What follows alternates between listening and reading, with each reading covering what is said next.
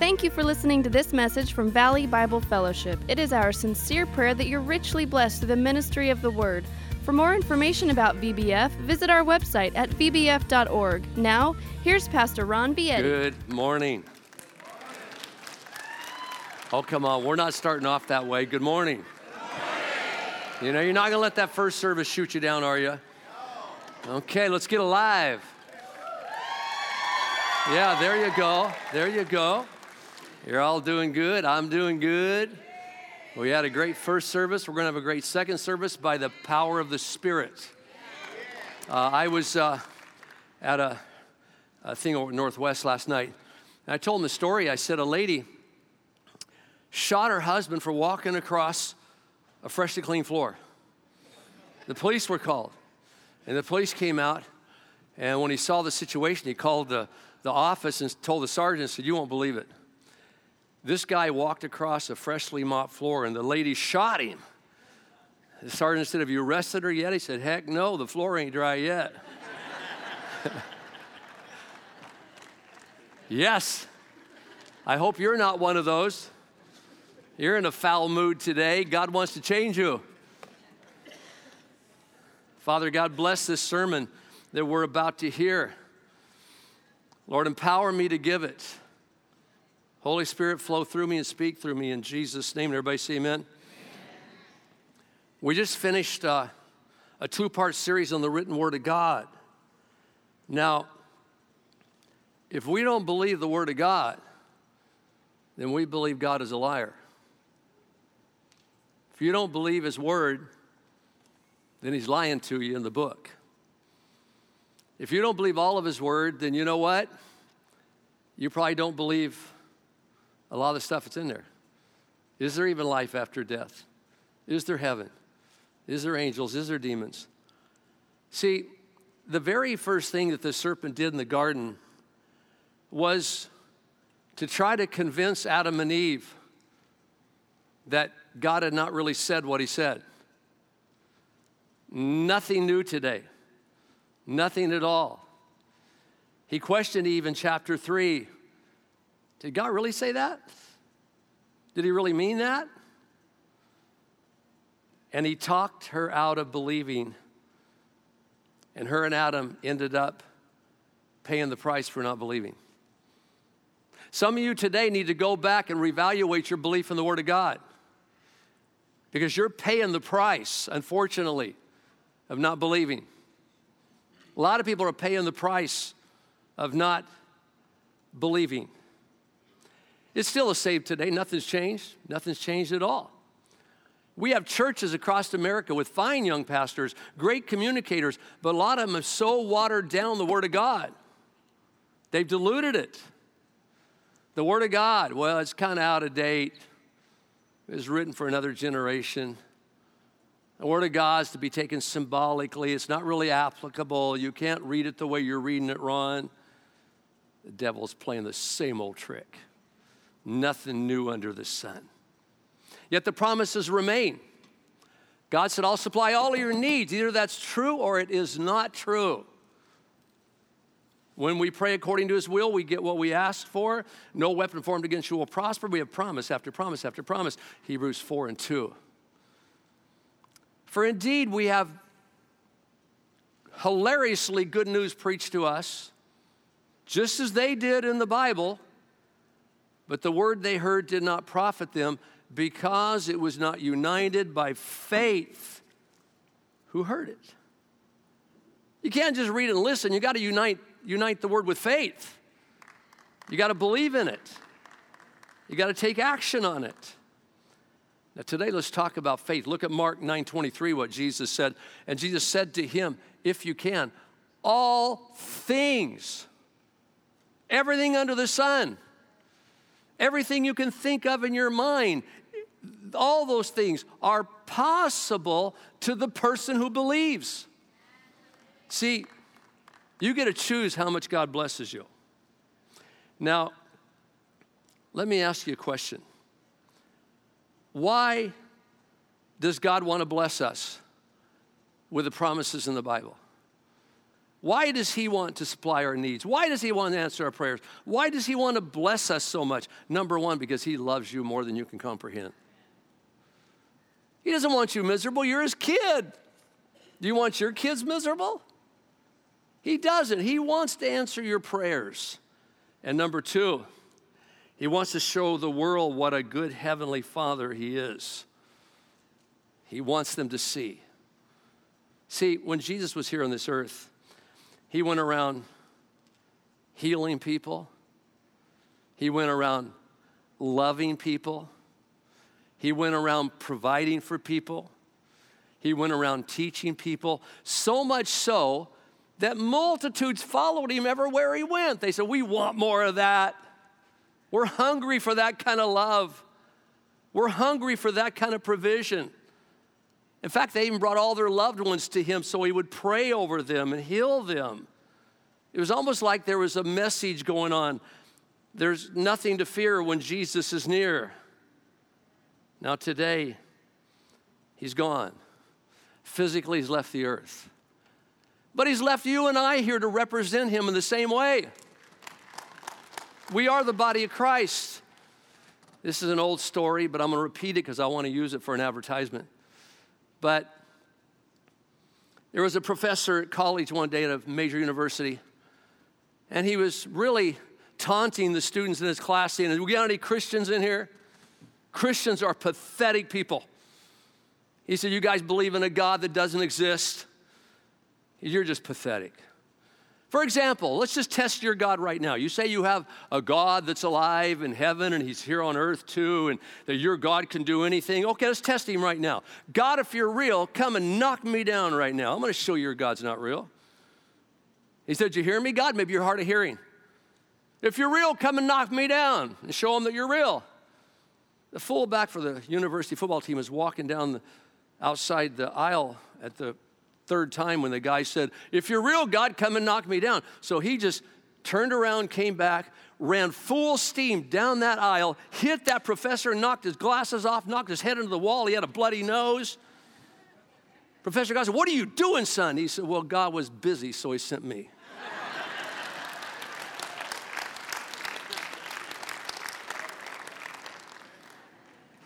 God wants to use you to represent Him. And when we move and when we act and when we pray, that's the same as Jesus. We're His body on this earth. Now, listen to me closely. Today, I want to briefly paraphrase two Bible stories for you one in the New Testament, one in the Old Testament.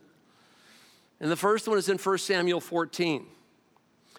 Israel is at war with the Philistines, and they're camped out in the battlefield. And Jonathan, the son of King Saul, decides to take on all the bad guys by himself with his armor bearer, just the two of them. They, they come up with this crazy decision. Look at verse number one in the text. Now, the day came that Jonathan, the son of Saul, said to the young man who was carrying his armor, Come and let us cross over to the Philistines' garrison that is on the other side. But look at this fast phrase he did not tell his father. Now, when you walk with God the way I walk with God, and many of you do, there's going to be times that God lays something on your heart that's kind of crazy. Kind of crazy. Be careful who you tell. Because there's a bunch of faith robbers out there. There's a bunch of people will try to talk you out of your faith. My son Josh, again, when he gave away he sold a house and gave the money to the church. Before he did it, he came to me because he knew as a loving father I might get in the way of God. he said, Dad, I'm going to tell you something, but if I do, promise me you will not talk me out of it. I felt like God wants me to give this large sum of money to the church, and he did. Uh, when, when we started this church in a Quonset hut, I couldn't tell my parents, I couldn't tell my brother and sister. They all attended Bethel Temple Assembly God, which is now Canyon Hills and they were all, you know, go, they, they were very faithful going to church, but I couldn't tell them because in that day and age, no one started a church. Today they do. Back in that day, no one started a church. To become a pastor, you had to go to college, Bible college, and you had to be appointed. No one started a church. So I couldn't tell them what I was going to do. When I went to Vegas, I couldn't tell a lot of uh, Christians in my family what I was going to do. I was going to quit my job for 30 people. I couldn't tell them. When I went through my chemotherapy, I certainly would not tell my parents. It was too crazy. You've all heard those stories. See, people who are not accustomed to walking in this kingdom lifestyle, they don't understand those of us who do. See, we live in a totally different world. What's normal for me is abnormal for them. And it's important for me to know that. Now, in our text, I believe with all of my heart that God told Jonathan to do this. He didn't just conjure this up, God told him to do it. There's two reasons I believe that. Number one is verse three. He didn't just throw this verse in there, there's a reason for this verse. And Ahijah, the son of Ahitub, Ichabod's brother, the son of Phinehas, the son of Eli, the priest of the Lord at Shiloh, just happened to be wearing an ephod. And the people did not know that Jonathan had gone. See how they tie the two together? He's tying it together. The author isn't going to spell us out for isn't going to spell it out for us, but he's saying that it just so happened the ephod, which was an instrument for hearing God's voice, was in the camp. Why was that put in there? And, it, and then the last phrase said, then Jonathan went out and no one knew he went out. Obviously, he's trying to show us that Jonathan went to the priest and he heard God's voice and God said to go. The second reason why I think that Jonathan heard God is nobody in their right mind would have that kind of courage to do what he did without hearing from God. No way. See, faith is a strong force, really strong. And Romans 10 17, that we've covered so many times, says, so faith is a substance, we already know that from Hebrews, but it comes from hearing and hearing by a rhema of Christ. A rhema, not logos, that's rhema. That's, that's faith comes when God speaks something to you personally and says, do it. Now, again, faith is a very strong substance. Faith will make you do crazy things you never would have thought of doing before the faith came.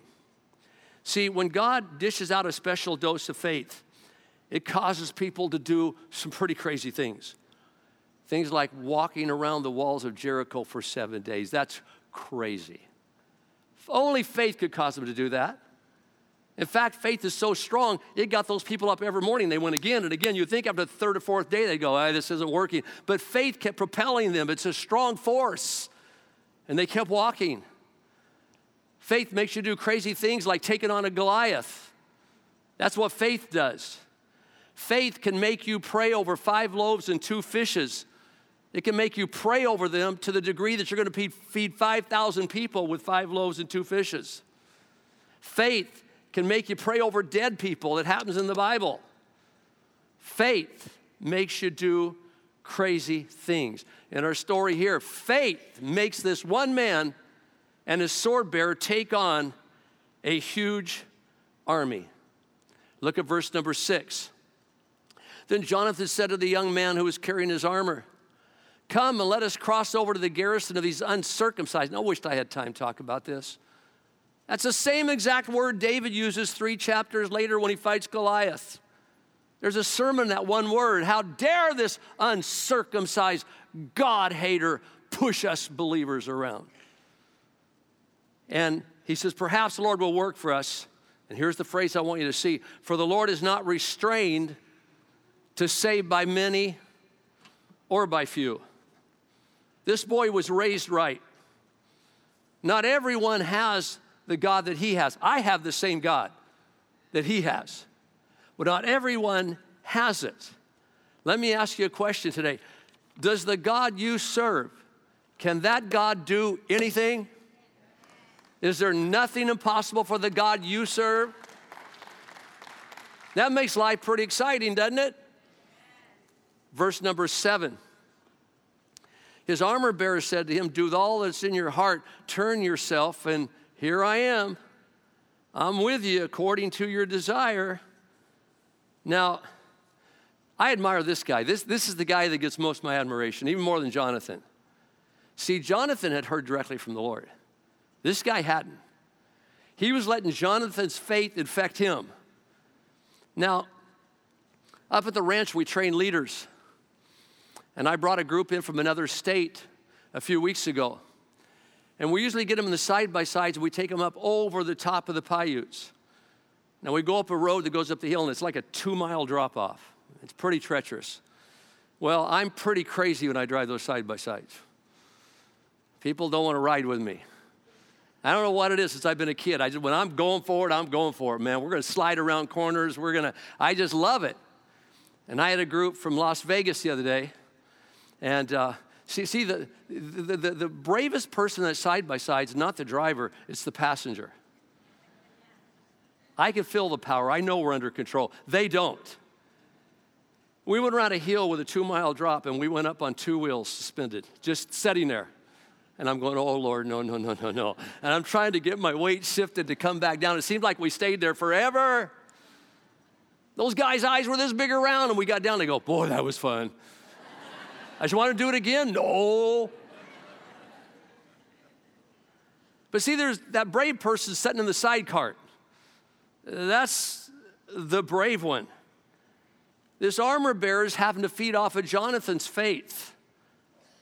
Faith is infectious. Have you ever been somewhere, maybe in a room with a bunch of believers, and you're, you're, discussing a problem and you're going, oh man, we're dead meat. I don't know what we're going to do. Oh man, this is horrible, horrible. And then somebody comes in who has a spirit of faith. Why don't we just trust God? And we go, wow, I'm embarrassed.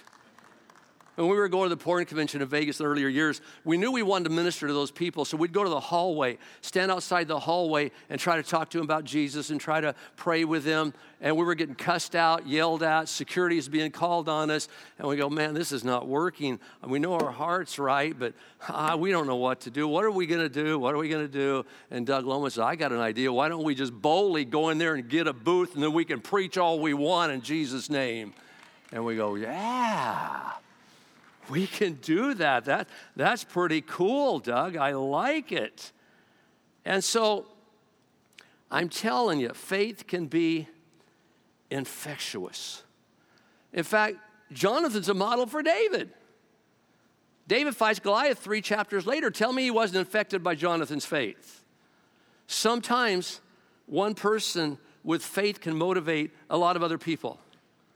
In verse 8 through 10, Jonathan asks for a confirmation. The rest is history. Two men have the courage to start a war with a whole garrison of Philistines. As a result, Israel wins the war, and the rest is history because of one man's faith. Now, second story is in Acts 16. Paul and Silas are thrown in jail for preaching the gospel and casting a demon out of a guy. And about midnight, they start praying and singing praise songs to God, and all heaven breaks out. Look at verse 25 through 30. But about midnight, Paul and Silas were praying and singing hymns to praise, of praise to God. And the prisoners were listening to them. This is cool, cool story.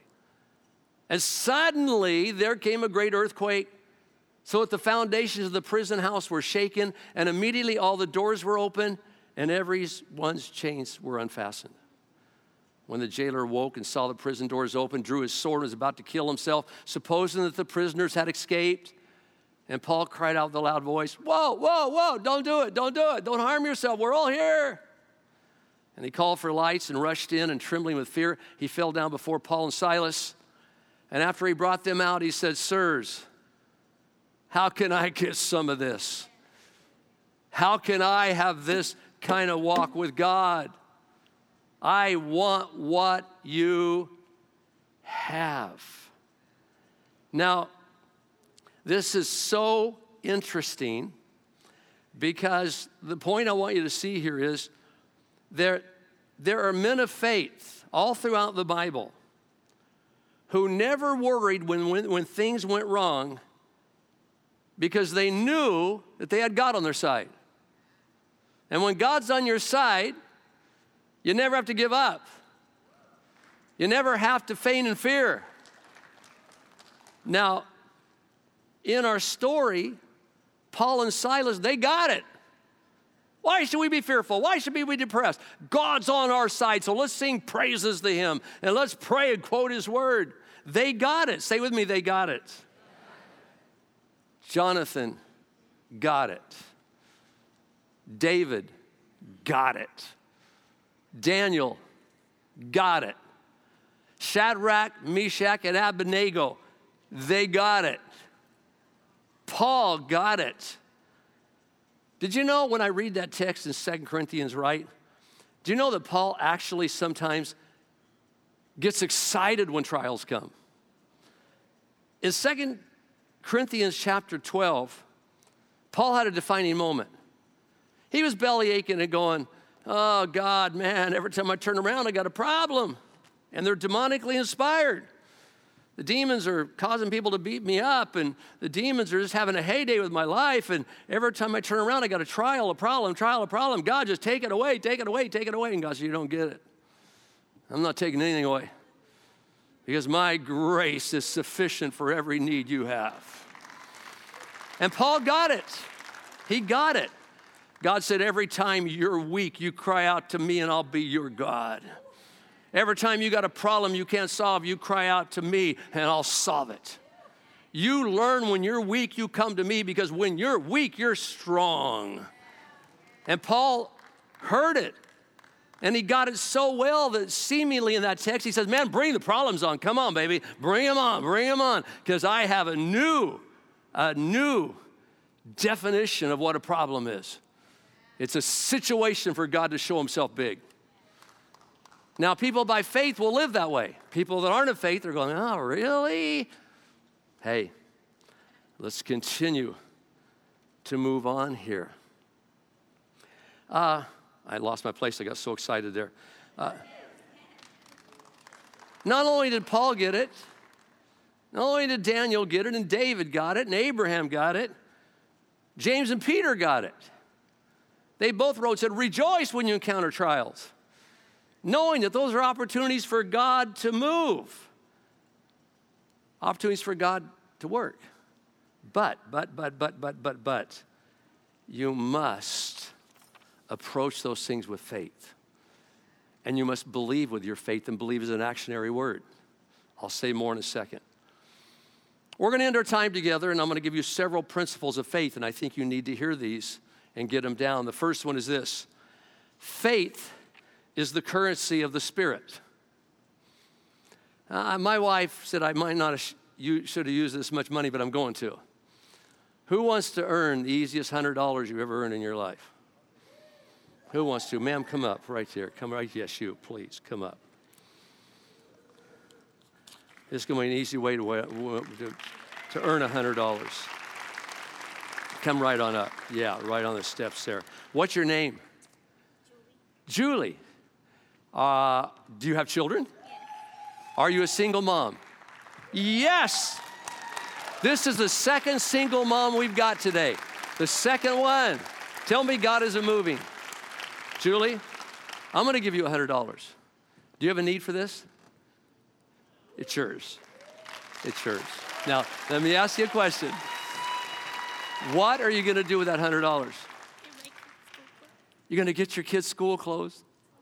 Ah. So, so, Julie, is it safe to say that because you have that $100, you're going to be able to get some stuff that you would not have been able to get if you don't have that $100? Okay. I want to see you after service too. Please catch her after service. But right now, because you have that money, you're going to be able to get some stuff that you would not have had without that money. Is that right? I start school tomorrow. Okay, start school tomorrow. Bless you. Sure. See me after service.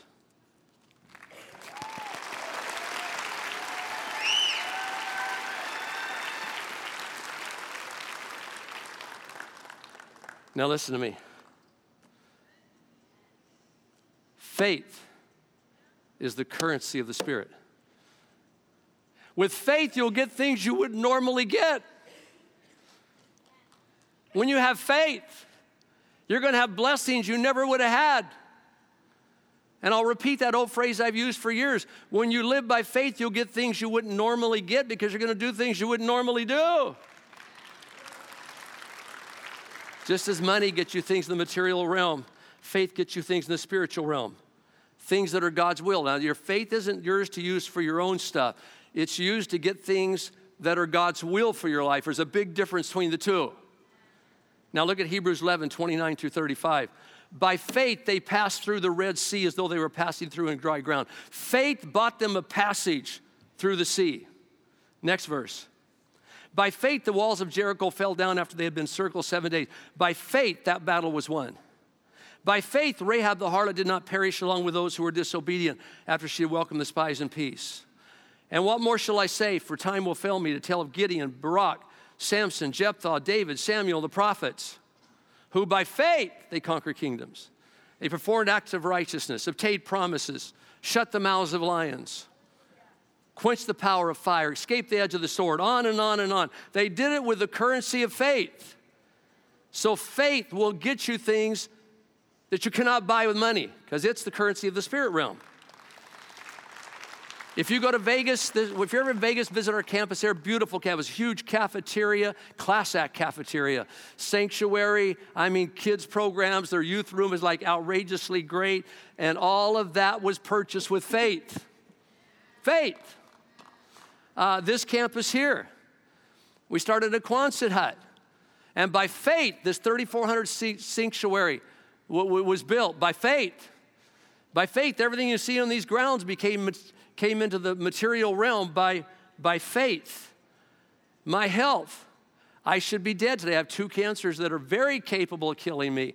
And today, none of them, neither one of them are life, life uh, uh, threatening at all, but it's because of faith. Say with me, it's because of faith. It's because of faith. We're using our faith. The woman with the issue of, of blood in the Bible, she could have sat at home quoting verses for five years and saying, Jesus, make me well, make me well, oh, make me well. I'm believing you for healing. She had to do something with her faith. She had to symbolically come to the altar and pray through and say, I'm going to do something with my faith. I'm not just going to pray. Now, let's look at number two. You can't live a righteous life without living by faith. Look at Hebrews 10:38. But my righteous one shall live by faith. And if he shrinks back, my soul has no pleasure in him. Now, get that again. My righteous one. Righteous people are people who live by faith. In other words, they they take everything in their little world, things that they feel they need from God, and they live as if they're real even when they're not real. My righteous ones live by faith. This verse is so powerful that it's repeated twice more in Romans 1:17, Galatians 3:11, same verse. So there are many, many promises in the Bible that are made for righteous people. And righteous people are people who live by faith. For example, the Bible says the fervent prayer of a righteous person will accomplish much. It doesn't say the fervent prayer of any old Christian will accomplish much, but the fervent prayer of someone who lives by faith and acts on that faith that's going to accomplish a lot. Because they're not just going to pray for you, they're going to keep praying. I know when I pray for someone, I feel it's God's will to heal them. I won't stop praying. I'll pray for you 13 times, 14 times. I'll come back, come back. We ain't through, we ain't through. Hector, when we were down in Mexico praying for miracles, we had a bunch of them. He had a pain in his midsection somewhere, I don't know. And he said, Well, how? Pray for me, Pastor. Pray for everybody else. Pray for me. And we started praying. I said, You feel better? He said, The pain went from my midsection down to my thigh. Keep praying. I prayed. It's down to my calf right now. Now it's in my knees. It's now my ankle now. And We kept praying and praying and praying. See, that's the way righteous people pray. They live by faith, and they don't take no for an answer. And that's why the Bible says the firm prayer of a righteous person accomplishes much. Look at Psalms 37 29. The righteous will inherit the land. Who? Those who live by faith will inherit the land. Those who put actions to their prayers, they'll inherit the land and they'll dwell in it forever. Look at Job 17 9. Nevertheless, the righteous will hold to his way. Why? Because he's got faith, and faith gives you that strength to hold to your way. You're stubborn. You're saying, No, God's still saying it's going to happen. God's still saying it's going to happen. And he who has clean hands will grow stronger and stronger. Let's look at the next one. But let all who take refuge in you be glad, let them sing for joy, and may you shelter them, that those who love your name may exult in you. For it is you who blesses who? The righteous man. Who does he bless? The one who lives by faith, the one who's not afraid to take chances, the one that's willing to put their, their, their, their actions where their, their, their mouth is. And you surround him with favor as with a shield. And then Psalms 55 22 cast your burden upon the Lord and he'll sustain you. He will never allow the one who lives by faith and is righteous to be shaken because they'll keep making moves to counteract. God will keep leading them and guiding them. Now, listen to me closely. We must learn to read the word, listen to the word, meditate upon the word, and declare the word and pray the word. Faith's presence is so powerful, it makes you just know stuff. You don't just think stuff, you know. There have been times in my life where they go, You think God's gonna do this? No, I don't think He's gonna do it. I know He's gonna do it. I know that I know that I know that I know that I know. That's only when faith is, is there. It's not all the time, but when God has spoken to me and confirmed it, I know that I know that I know. Now, I get a lot of scriptures, and thank you so much. You're, you're such kind people. People send me scriptures every week, and praise God, I always appreciate getting the Word of God. Do they speak to me? Not, not, not all the time. It's like, thumbs up, thank you, good verse, good verse. But I know in those particular situations, they weren't sent from God. My sister down here, I don't know if she got my number. When she sends them to me, usually they're from God. And I go, whoa. We were fellowshipping the day. It doesn't have to be scriptures, me and you were fellowshipping. I got a brother down here that we were raised together since 13, and we were thrown in jail together. We did jail time together. We did everything together. And we were fellowshipping, and I told him, I said, man, I, he said, what's wrong today? I said, I'm, I'm trying to make a decision uh, whether I spend more time in Vegas or more time in Bakersfield, because I love both these churches. God used me to give birth to both of them, and I love them equally. And I'm just trying to make this decision. I'm struggling with it. And under the inspiration of the Holy Spirit, I don't think he realized that he was speaking for God. But he looked at me and says, You know what? The way I see it, that's not your decision to make. I said, Whoa. He didn't know that he just spoke God's word to me. And man, all of a sudden, now I have faith. I, I know that I know that I know. I don't have to make that decision. God will make it for me. At the right time, it'll just, it'll just happen.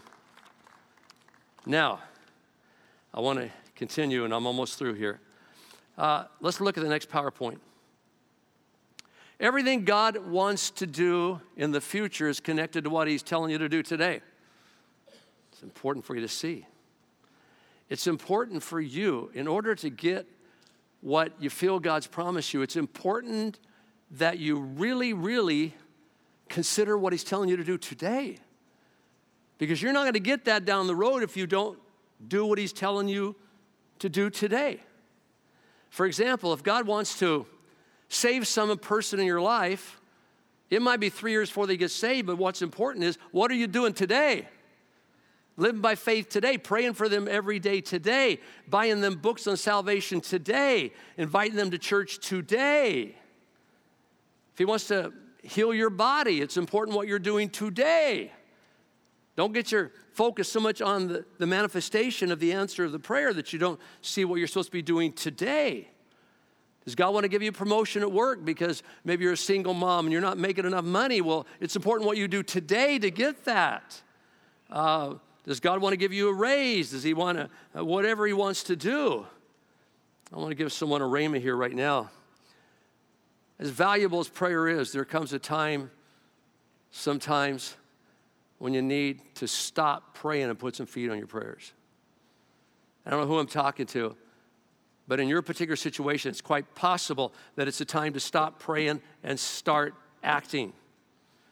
Now, prayer is important, and you don't want to stop until God says stop, but there's times where He will say stop. I mean, for example, Joshua Jericho, he says, time to stop praying and start marching marching and praising. No more praying, no more asking God for provision. Start marching and praising. When they were at the Red Sea, said he told Moses, "Stop praying, man, and get to marching. Go forward. I'll open up those waters." Paul and Silas in prison. Stop praying and start, start, start singing praises unto me. So there's a time to pray and a time to act. Number four, special gifts of faith have a shelf life. You can't use today's faith for tomorrow's problems. One reason in the Bible for some of the men and women of God, after they heard God very plainly, they were moving right away. They didn't let any time pass. They were on their donkeys, they were saddling up when they knew it was God. Now, I'm not at all advocating impulsiveness. We have too much of that in the church today. Nor am I advocating moving before you know absolutely that that is God's will for you. But once you know it's God's will, it's time to move. Don't, don't sit around praying after you know it's God's will because faith has a short shelf life. It'll spoil real quickly and it'll be gone. So you have to be able to move without procrastinating. Once you know something is God's will, faith left alone dies pretty quickly. Number five, use faith to get wisdom. Look at this passage, James 1 5 through 8. But if any of you lacks wisdom, let him ask of God. Don't just sit around asking everybody else for their take on the situation. Ask of God, who gives to every single person that asks. He gives generously and without reproach. It's going to be given to him because that's God's nature. But, say with me, but. There is, there is a stipulation here. He's man, when you come to me for wisdom, pray, and I'll give it to you. But, but, but, you must get this. He must ask in faith without any doubting. For the one who doubts is like the surf of the sea, driven and tossed by the wind. For that man who doubts should never expect to receive anything from God, because my kingdom doesn't work that way. So if you're going to doubt, save your breath. Don't even ask. Let me show you how this works. When I go to God and I need wisdom, I quote the word. God, today I need wisdom, and, and I know you're going to give it to me because the word can't lie. And so now every thought that comes in my mind after this is going to be probably from you. My heart, the way it starts changing after this prayer, will probably be from you. Now I'm going to listen and watch, and I will start getting direction from you, and I can't go wrong because you're going to start leading me. It's that simple. You say, that sounds kind of dumb. No, it's childlike. Listen to what Albert Einstein said. The significant problems we face today cannot be solved at the same level of thinking we were at when we created them. Wow. After you pray for wisdom, actually believe that your thoughts are going to be influenced now, your friends are going to be influenced, what you see and hear is going to be influenced. Why? Because you asked, and then wisdom will come to you. Now, the last one is we create desired results when we act in faith. Look at Hebrews 11, 1 and 2. Faith is the assurance of things that we hope for and the conviction of not things not seen. For by it the men of old gained approval. Now in the in the Greek it says, for by it the men of old gained testimonies. By using their faith, they they gained God stories. Now, I heard another pastor use this illustration some time ago, but he didn't illustrate it, and I'm going to illustrate what he said. This is a cake. This represents the thing that we're desiring from God. This is the thing we're hoping for, right there in Hebrews 11:1. We're praying and asking God for a cake. And this cake's going to do wonders. We, we really need this. And so we're coming to God in faith saying, God, I need a cake. This is the assurance of things hoped for. This is the manifestation. Now, it's important to see that once we start praying, faith has a process you have to go through. So we're, we're going to start praying, and now we're going to start adding the ingredients to make a cake. We're going to put a little milk in there. Now, now milk is good for those that people that like it. I'm not really a crazy milk person. Uh, but nevertheless, that milk is not a cake. Do you agree? And now I'm going to take a couple eggs and I'm going to put them in there. I will put the, this is a new kind of cake. I'll just put the, everything in there. And then we're going to take vanilla extract. My grandpa used to use this to get drunk all the time back in the day, decades ago. And we're going to put some of that in. Now, there's still not a cake, right? Still not a cake. And then we're going to take some sugar. Cake's not good without sugar. So we're going to we're going to throw some some sugar in there, okay? Let's put some sugar in there. And then we're going to take some butter. Uh, I like butter. So I'm just going to throw the whole thing in there, you know. Hey, let's get some butter in this cake, man, you know. There we go. And some baking powder, and we're to put the, there's seven ingredients. And so then what I'm to do is I'm to start mixing because I'm to make cake. Mixing, mixing, mixing. Takes a little time. I'm to keep mixing. There's a process here. I got the right ingredients in here, but I don't have a cake yet. So I'm to keep mixing, mixing, mixing. Then I'm up to bake it. I'm to put it in the oven for a while. This is exactly what you do when you're trying to produce something God has promised you in the Spirit. Uh, for example, there are seven ingredients that go into a cake. Now, in order to get this, I have to use all seven ingredients. There happen to be, happens to be seven phases of the process of faith. I think Rick Warren has four or five, and some I have seven. And here they are. First, you have to dare to dream and let God give you a dream of something He wants to do in your life. Let Him give you a dream. Then the second D is determination. You have to determine is that God's will? Do I have proof that it's God's will? Once you know it's God's will, then you have to make a decision. I'm going for it. I'm going to pray Uncle Harry in the kingdom. I'm going to pray Aunt Betsy into the kingdom because I know it's God's will. I'm going to get a healing from God because I have work to do, whatever it is. And now, once you make a decision, you've got to know this process of faith. There's going to come discouragement. The devil's going to challenge it. And you're going to get discouraged for a season. And then you're going to start doubting, going, Did I really hear God? It's part of the process. Get used to it. Uh, I don't know if I heard God or not. I, I don't know. But you know what you got to keep doing? Whether I heard God or not, I'm going to keep stirring. I'm not going to stop because I still have that. I know that I know. I really believe this is God's will. And after the doubts, usually there's the death of the vision. Usually always dies before it's fulfilled. And so now you go, man, this is never going to happen. I'm just going to give up. No, don't give up. Come on, get back in there. Keep praying, keep quoting, keep praising God.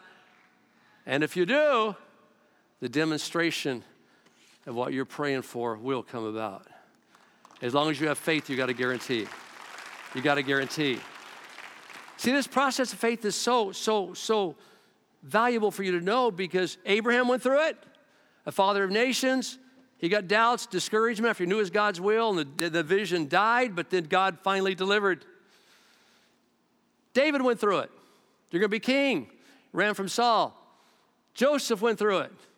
You're going to be the ruler of your brethren, but he went through all hell until the vision was dying. Once you get this process down, you'll keep praising. Even when things go wrong, you'll keep quoting the word of God. You'll keep looking for the answer. And you will not give up because you are a righteous person.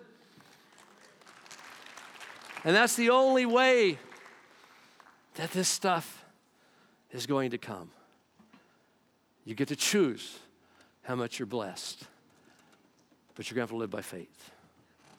I'm through. That's it. No more. We will continue in a couple weeks. Now, listen to me.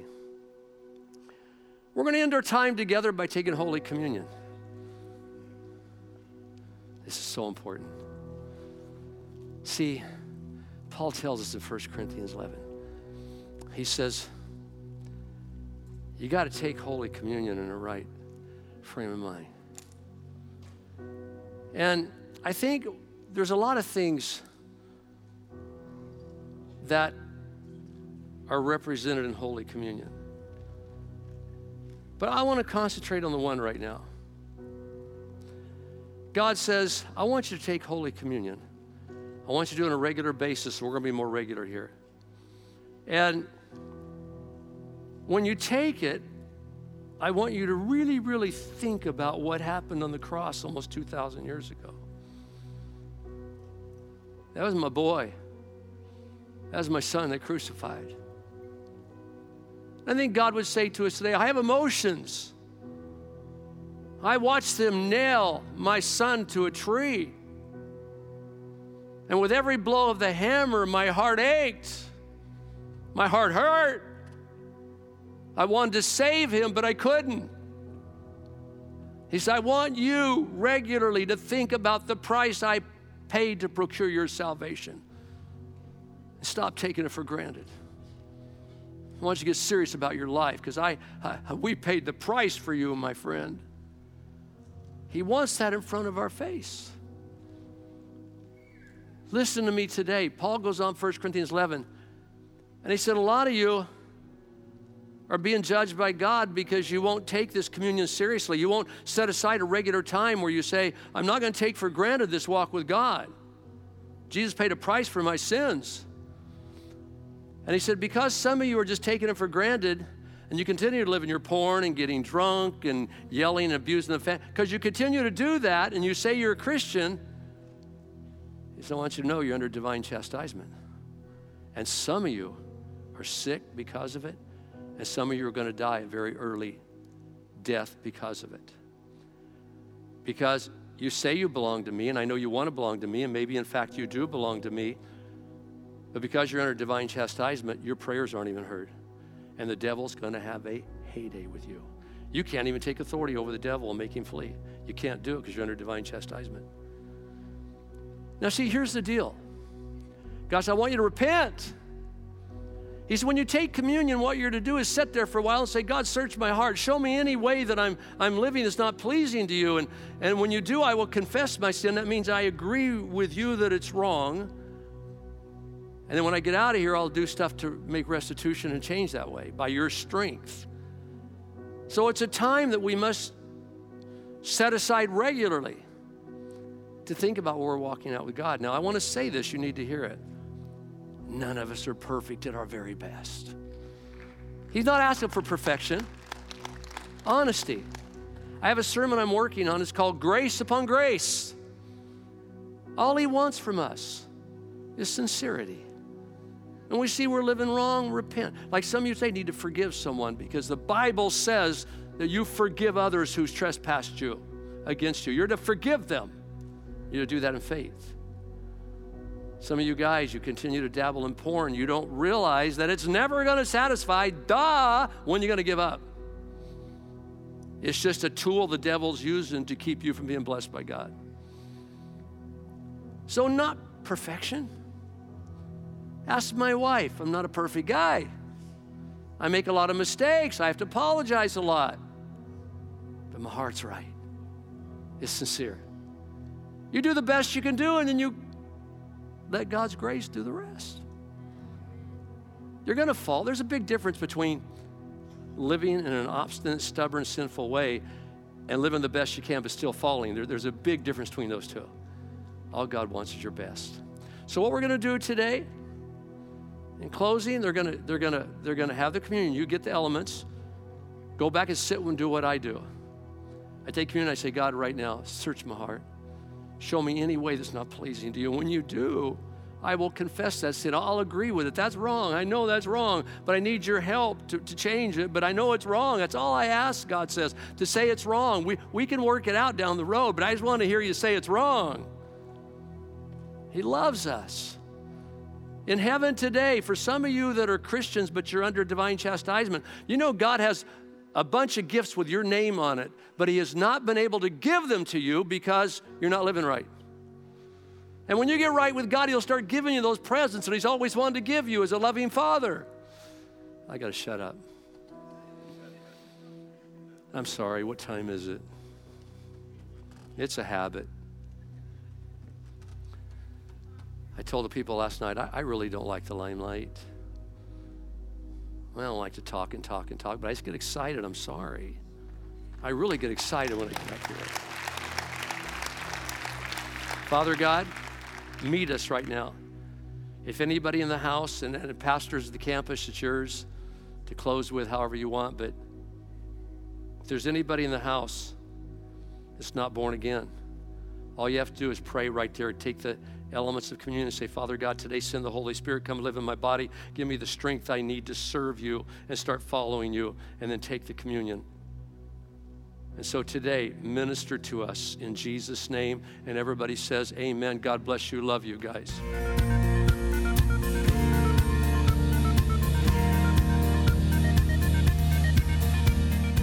Thank you for listening. We pray that this message has ministered to your heart. If you don't already have a church you call home, we invite you to join us at Valley Bible Fellowship for worship, Bible study, fellowship, and more. We're at 2300 East Brundage Lane in Bakersfield, California, near Mount Vernon and Freeway 58. Reach us by phone at 661 325 2251 or visit our website at vbf.org.